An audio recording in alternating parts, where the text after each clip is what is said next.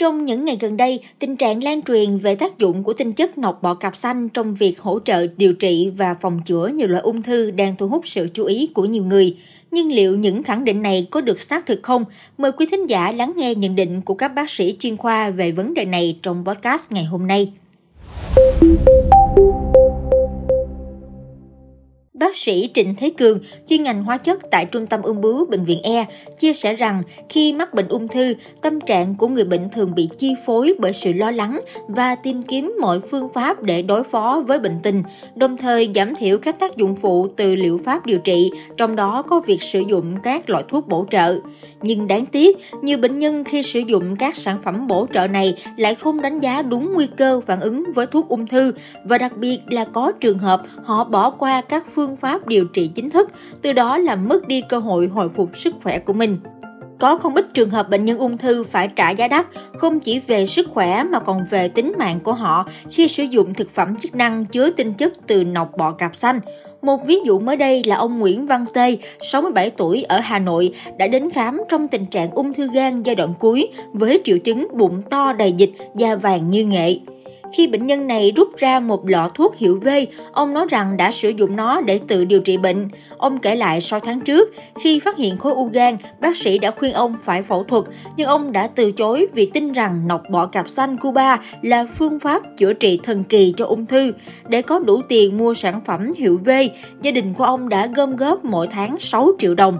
V đã được thân thánh hóa như một loại thuốc có khả năng giảm đau, tăng cường sức đề kháng, ngăn ngừa và hỗ trợ điều trị ung thư. Tuy nhiên, không có bằng chứng nghiên cứu nào chứng minh hiệu quả thực sự của sản phẩm này. Nếu nó thực sự có tác dụng, dường như cơ quan quản lý thực phẩm và dược phẩm Mỹ FDA sẽ chứng nhận, nhưng thực tế là FDA chưa bao giờ công nhận V là một loại thuốc. Ngược lại, một nghiên cứu gần đây đã phân tích tác dụng của thuốc V đối với bệnh nhân mắc bệnh ung thư gan HCC, một loại ung thư phổ biến tại Việt Nam. Kết quả nghiên cứu cho thấy thuốc V này không chỉ làm tăng sức sống mà còn kích thích sự phát triển và xâm lấn của tế bào ung thư trong gan như bác sĩ Cường đã chia sẻ.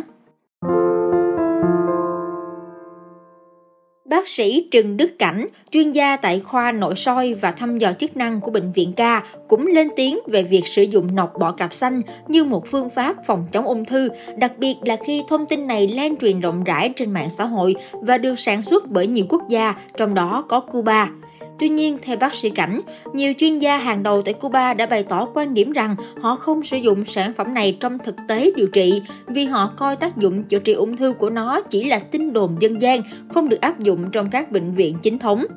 Người bệnh cần nhận thức rằng sản phẩm từ nọc bọ cạp không phải là phép màu như những lời quảng cáo. Mặc dù nhiều nghiên cứu đã chỉ ra rằng dạng thuốc của sản phẩm này có thể làm giảm đau và giảm nhẹ các triệu chứng ở những người mắc ung thư giai đoạn cuối, nhưng hiệu quả trong việc điều trị ung thư vẫn chưa được xác nhận. Trên thị trường hiện nay, sản phẩm từ nọc bọ cạp bao gồm cả dạng thuốc và dạng thực phẩm chức năng thường được quảng cáo là hàng sách tay và rộ lên nhiều nơi. Tuy nhiên, trên thực tế là nhiều trong số này là hàng giả hoặc hàng lậu với những thông tin ghi nhãn lẫn lộn và hướng dẫn sử dụng khác nhau. Bác sĩ Cảnh lưu ý rằng khi sử dụng bất kỳ loại thuốc hoặc sản phẩm bổ trợ nào, người bệnh nên tham khảo ý kiến của bác sĩ để tránh rủi ro có thể phát sinh do việc sử dụng thuốc không đúng cách. Theo nghiên cứu được công bố trên tạp chí Nature, người mắc bệnh ung thư gan có thể đối mặt với rủi ro nguy hiểm từ nọc bọ cạp, thậm chí có thể ảnh hưởng đến tính mạng. Thậm chí, một trích dẫn từ nghiên cứu trên tạp chí Nature còn lên án loại sản phẩm bổ trợ nọc bọ cạp xanh không chỉ không có tác dụng trong điều trị ung thư mà còn gây ra sự gia tăng không mong muốn của quá trình xâm lấn của tế bào ung thư.